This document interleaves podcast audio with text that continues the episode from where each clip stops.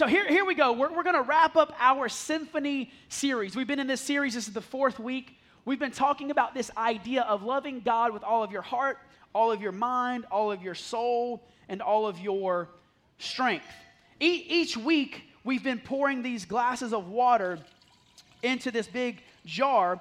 And what's crazy is every week we get a different color. So I'm curious, I'm curious to see what color we get this week. But loving God with all your heart, all of your mind, it looks like it's going to be green today, all of your soul, and then all of your strength. By, by the way, has anyone figured out how to get the colors that we poured in back out yet? Because I still haven't. Because I can talk about all of these things working in unison and working together and being collective and whole as one. But if I ask someone to come up and to pull all the blue water back out, loving God with all of your mind, if I ask you to pull the blue water back out, raise your hand. Anybody in the room, do you think you could do it? It's like all across the room, honey. Nobody's hand's going up. Somebody's hand going, oh, you're scratching your head. You're, I, I was like, you got it figured out. Come on. But loving God with all of your mind, all of your soul, with all of your strength, and loving God with all of your heart. What I've recognized is this over the past four weeks no matter how hard we try to separate those four, we just can't do it. We, we can't do it. But what happens is we try to separate things in our life and, and, we try to categorize them. And, oh, well, I will give God this part of my life and I'll give God part of this part of my life. But, but when it comes to certain parts of my life, I don't know if I trust God fully with it. So I'm going to try to separate it and segment it. And what happens is you end up living a fractured life. You, you end up living a life that's not whole, that's not complete.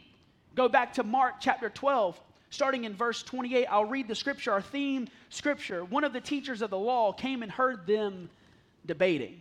Let me set the scene for you. So, Jesus is sitting down with the Pharisees and he, he's sitting down with the Sadducees. And, and I imagine there's a group of people kind of surrounding them and they're leaning in and they're listening. And what we know in Scripture is they were debating back and forth.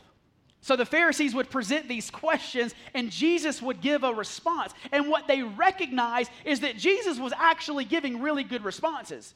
Jesus was giving responses that were so up to par to the letter of the law that they couldn't refute what he was saying. Scripture says this noticing that Jesus had given them a good answer, he asked them. So, Jesus is giving good answers, and the Pharisee tries to trap Jesus by saying this of all the commandments, which is the most important?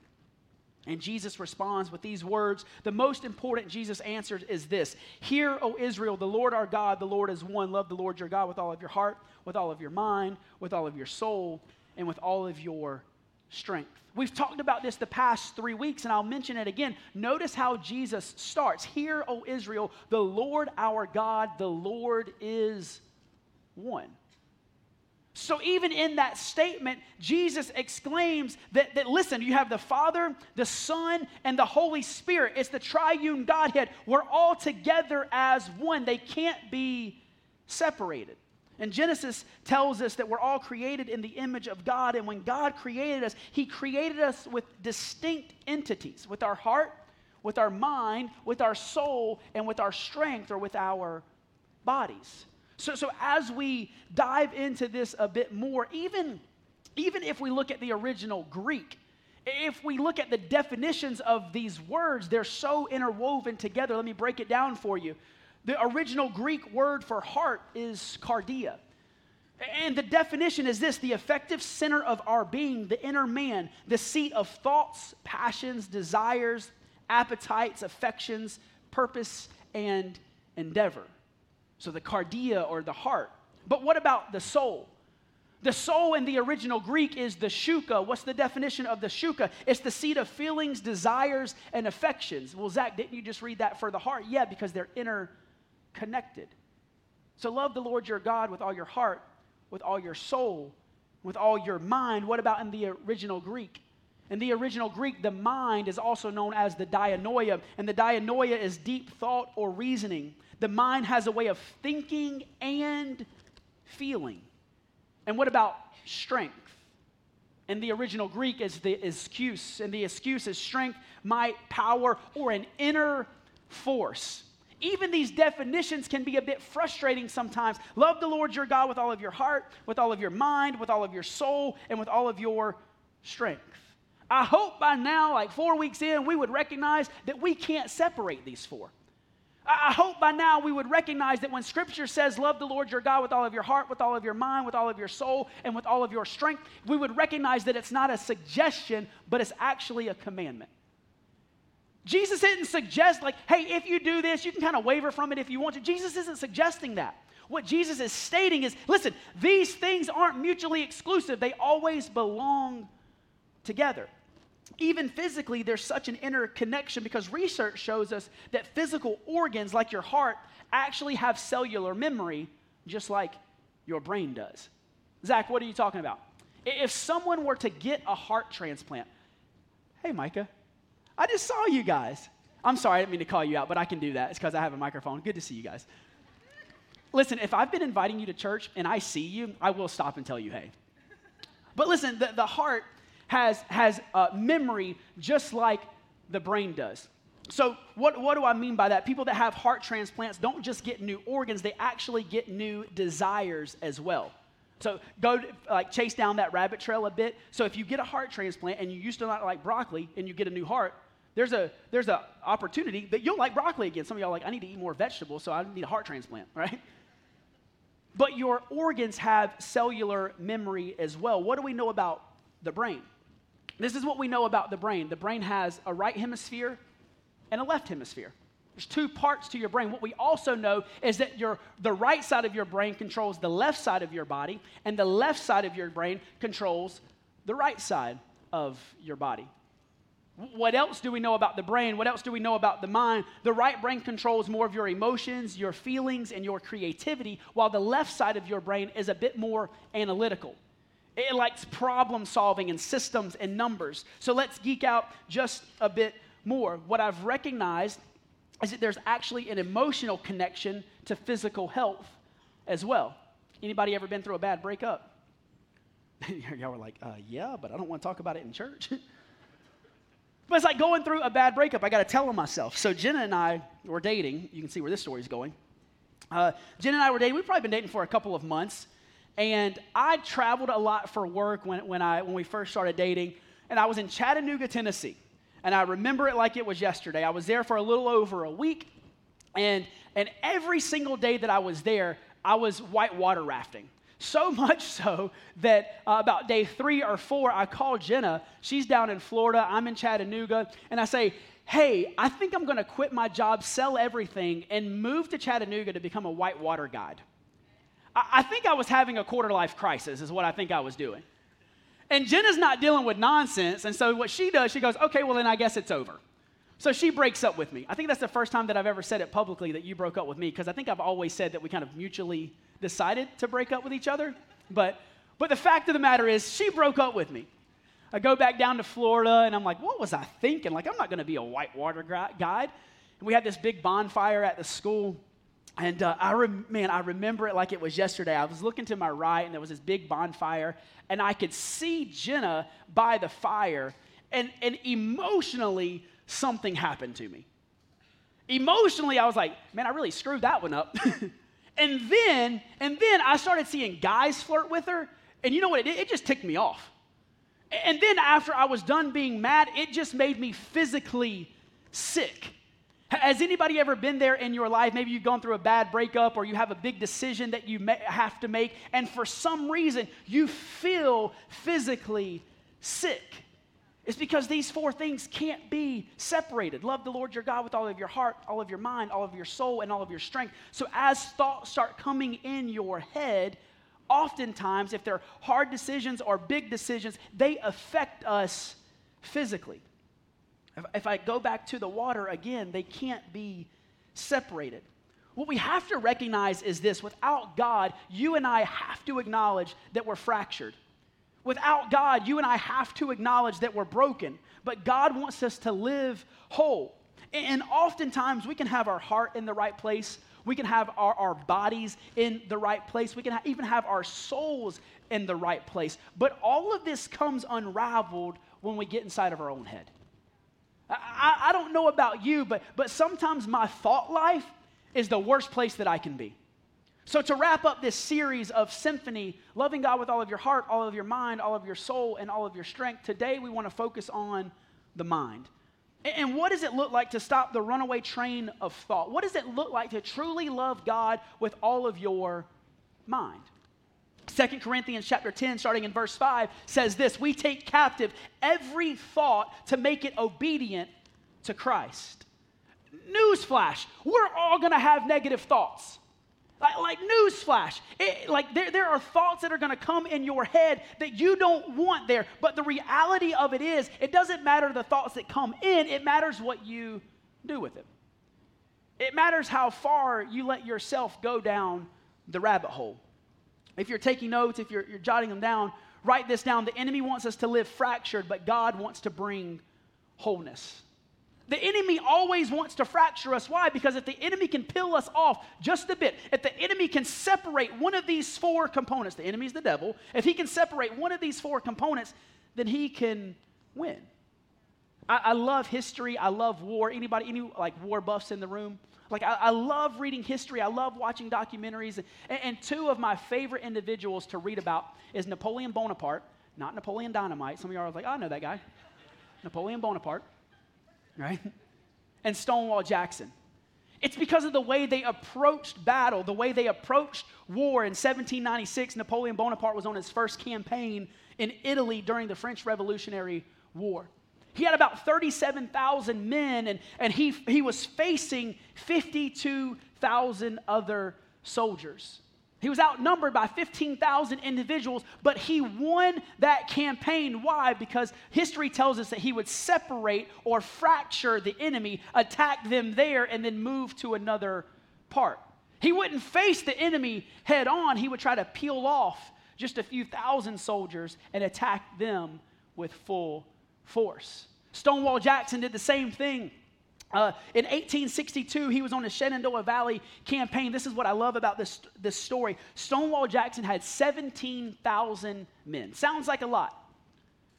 But history tells us that with those 17,000 men, he defeated an army of 60,000 men. He was outnumbered more than three times, and still he won. How? He fractured the enemy.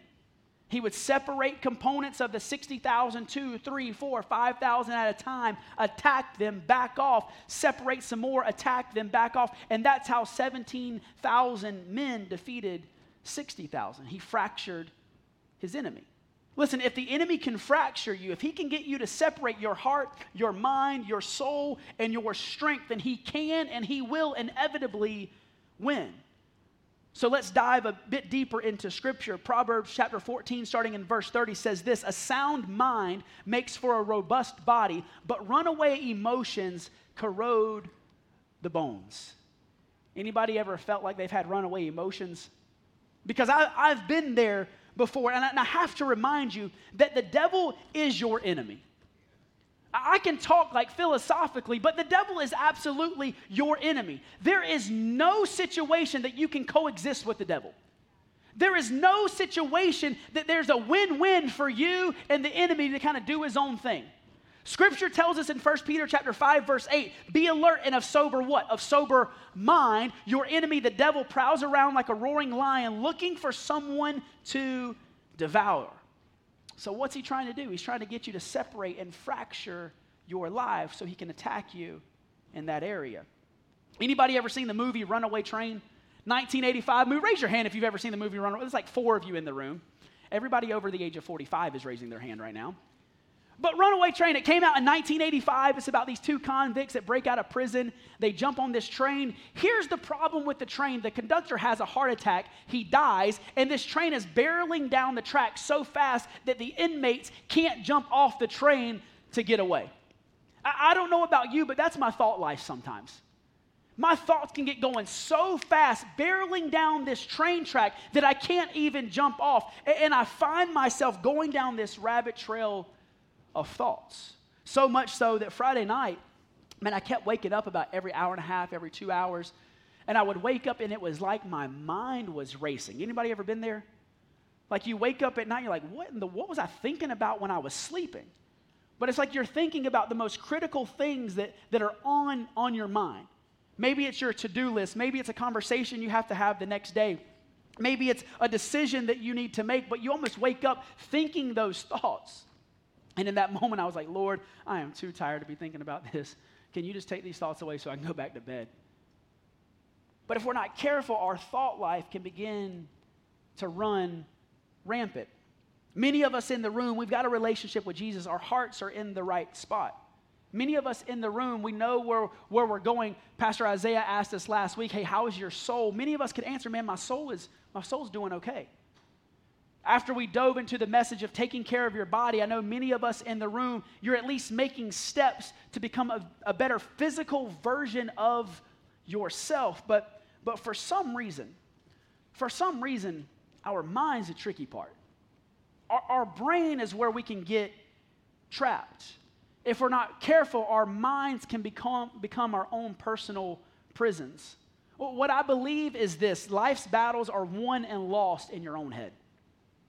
Life's battles are won and lost in your own, own head. Psychologist Carol Dweck, I've mentioned her a couple times at church, but she has this concept between a fixed mindset and a growth mindset. A fixed mindset would say, hey, because of your past, because of your family, because of the situations that you're facing, you're going to be fixed in this area of your life regardless of what you do. There's nothing you can do to get out of this rut. There's nothing that, that you can do to overcome. Don't believe that, but many people act as if they have this fixed mindset. She also writes about this other type of mindset called a growth mindset. And a growth mindset says this hey, listen, regardless of what life throws at you, you get to determine how it's going to affect you. Regardless of what happens to you in life, you get to determine how you're going to face those situations. It's the difference between a growth mindset and a fixed mindset. We see this all the time in sports as well. Listen, this is what I, I realized early on. I'm never going to be the fastest person on a field. I'm never going to be the strongest person on the field. I'm never going to be the most athletic person on the field. I'm never going to be the most talented person on the field. But if you've ever competed against me in anything, especially on our men's retreat when we played flag football, you know that I have a gold medal and I'm a world champion in trash talking. I can trash talk with the best of them. And I learned that early on competing because I was always the small guy. I had to have a leg up somewhere, and the best that I could do was trash talk because this is what I've realized. If you can get inside of your enemy or your opponent's head, then 90% of the battle is already won.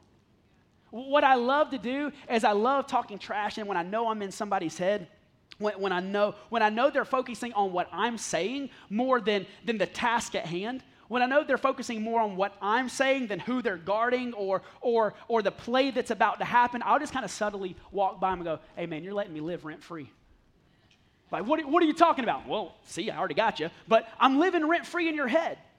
You're thinking about what I'm saying, you're thinking about what I'm doing. And I feel like that's what the enemy tries to do to us. The enemy wants to live rent free in your head. The enemy wants to take up space in your mind. It's exactly what he does with our thoughts. The devil loves to drop thoughts on this runaway thought train, and he wants to live rent free. Then you begin to focus on those thoughts. You begin to focus on what's going on in your mind, opposed to what God has called you to do. The devil loves to turn our minds into this depot for this runaway train. And here's the scary part if you're like me, it only takes one thought. It only takes one thought to get it going. And those thoughts can come at some of the most inopportune times. But, but maybe you've had thoughts like this. It's like, hey, why didn't, why didn't he say hey to me when he walked by me? Why didn't she greet me like she usually does when I walk in to work? Well, I guess, I guess something bad is going to happen today. I guess something bad is going to happen to my family because this day already hasn't started off on the right foot. You walk into church and you're like, well, nobody told me they liked my outfit today, so I guess I wasn't pretty today. Well, the, pa- the pastor didn't talk to me as long as he usually does in the lobby, so I guess, I guess, he's, not, I guess he's not my friend anymore. No, nobody talked to me when I, when I sat down in my chair like they did last week. I guess they've already forgotten about me. Why hasn't that person texted me back yet? Why haven't I gotten a phone call from that friend who usually calls me during the week? And then social media is the worst of all. We like post a picture. I'm gonna call some people out right now, but you post a picture, you go back a couple hours later. One, you're looking to see how many likes you got, but now you've taken it a step further. You click on the likes and you start scrolling through the names that have liked your picture or your post. And then when you don't see names that usually like your post, some of y'all are smiling at me like, oh crap, he's calling me out. But when you don't see names that usually like your post, you're like, well, I guess we're not friends anymore. And you've gotten so bad that you'll post a story and now you go back to see who's looked at your story instead of just your post. But, but we get wrapped up inside of our own head, our own minds. So much so that if somebody doesn't like a post, we say, well, I guess they don't like me anymore. And that thought train is just running rampant. But what about 2 Corinthians chapter 10 verse 5? We take captive every thought to make it obedient to Christ. If you're taking notes, write this down. Wrong thoughts lead to runaway emotions and exhausted lives. I, I don't know about you, but it's like when, when Jenna and I broke up. Let me rephrase that. It's like when Jenna broke up with me. Uh, like I was, e- I was emotionally, I was emotionally sick. I was worn down because I let my thoughts run rampant. It leads to an exhausted life. You're, you're so concerned with the worst case scenario. You're so concerned with, with what the outcome could be that you get fixated on that opposed to the situation at hand. But right thoughts lead to healthy emotions and energized lives. When I first traveled to London, man, it was a bit overwhelming because to get anywhere in London, it felt like you had to travel by train. And what I loved about London is there was one main train depot where everything kind of came in and exited from, and it was called King's Cross Grand Central Station. It's a beautiful, beautiful train station, but our mind is just like that train depot. You may not control every thought that comes in your mind, but you get to control every thought that rides on the train.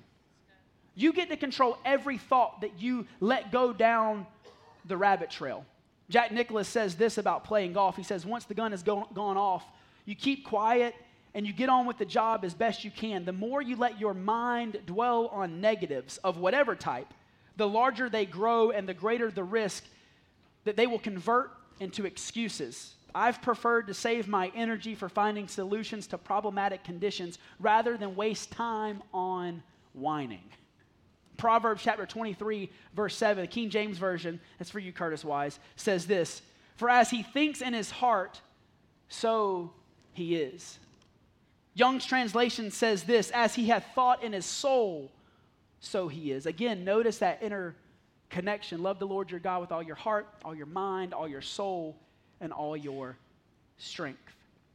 What we clinically see sometimes is that a thought can become a habit, and habits can become lifestyles. So, how do we stop this runaway thought in our head? Remember back that your mind is like a train depot. I'm going to ask the band to go ahead and come back up. But there's two things that I want you to write down. And the first one is this control what thoughts you let ride. You get to absolutely control the thoughts that you let continue to, to swirl around in your head. You've heard the saying, you are what you eat. Well, the same thing goes with your mind. You are what you eat. And some of our mental diets are absolute junk. You are what you let in your mind. What are you allowing in your head?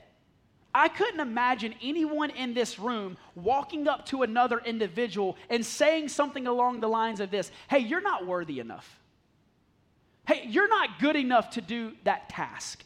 You're not talented enough to do what God has called you to do. You don't look pretty enough in that outfit. Nobody's gonna like you for who you are. We would never say that point blank to someone. But for some reason, we treat ourselves worse than we would ever treat anyone else. We say things to ourselves that we would never say to someone else. Romans chapter 12, verse 2 says this Do not conform to the patterns of this world but be transformed by the renewing of your mind. Be transformed by the renewing of your mind. Don't conform to the world, be transformed by the renewing of your mind, and for some of us in the room, the renewing of your mind is you changing the way you think and you talk about yourself. What thoughts are you letting in your brain? The second thing I want you to write down is this you control what train the thoughts get on. You get to control where they go. Again, Second Corinthians chapter 10, verse 5. We take captive every thought to make it obedient to Christ. You have the option to take captive every single thought that passes through your head. Listen, it, I, I probably wouldn't be a pastor if y'all could like see the thoughts that are going through my head sometimes. Like, if you're honest with yourself, the scariest thing that you could probably ever think of is someone actually recognizing and realizing the thoughts that you actually have throughout the day. I've got some crazy thoughts sometimes. I can't always control what goes in, but I can control if it stays there. It's like, man, where'd that, where'd that thought come from? You almost get frustrated with yourself that you have these thoughts. Don't get frustrated with yourself that you have the thoughts. It's what you do with them that matters. I, I talked about the movie, uh, I talked about a couple of the movies that have like runaway trains in them. Talked about Runaway Train. I could talk about Speed. I could talk about Money Train. Anybody ever seen Pelham 123? I could talk about that one. I could talk about The Commuter with Liam Neeson. Anybody? No? Couple of you? Great. What about Derail with Jean Claude Van Damme? I just put his name in there because I wanted to say it. Jean Claude. Like it's just fun. But I could talk about all of these movies with these runaway trains, and all of these movies end with someone taking control of the runaway train. Too many of us have allowed our thoughts to run away for far too long. Too many of us allow ourselves to have these thoughts over and over and over again. I'm not good enough. I'll never be good enough. I can't do what God's calling me to do. It's not in me. I'm not talented enough. And you begin to back yourself in a hole, put yourself in a corner because you you've you've messed yourself up with your own thought life. That's not who God calls you. God calls you son. God calls you daughter. God calls you redeemed. God calls you beloved. God doesn't call you by your mistakes. Oftentimes, what we do is we'll replay our mistakes over and over in our head. Anybody else? Just me in the room? Like I just play my mistakes over and over and over again. Well, I can never do this because I did that. That's not the way the cross works. That's not the way Jesus works. Jesus, Jesus says, "Hey, you've been forgiven." Now he says, "Don't don't go back that way." Follow me. But it starts with the renewing of our minds. All across this room, if I could ask you to stand. This is the way that we're going to end today. We're going to step back into worship. The band's going to lead us. And this is what I want you to do. Man, if you've been having negative thoughts, if you've been having impure thoughts, if you've been having thoughts that, that don't align with who God has called you, today you get to make the decision to get rid of them. It's that simple. You make the decision. Hey, thanks for joining us today at Multiply Church. We can't wait to see you again next week, either in person or online, as we continue to love Jesus and change the world.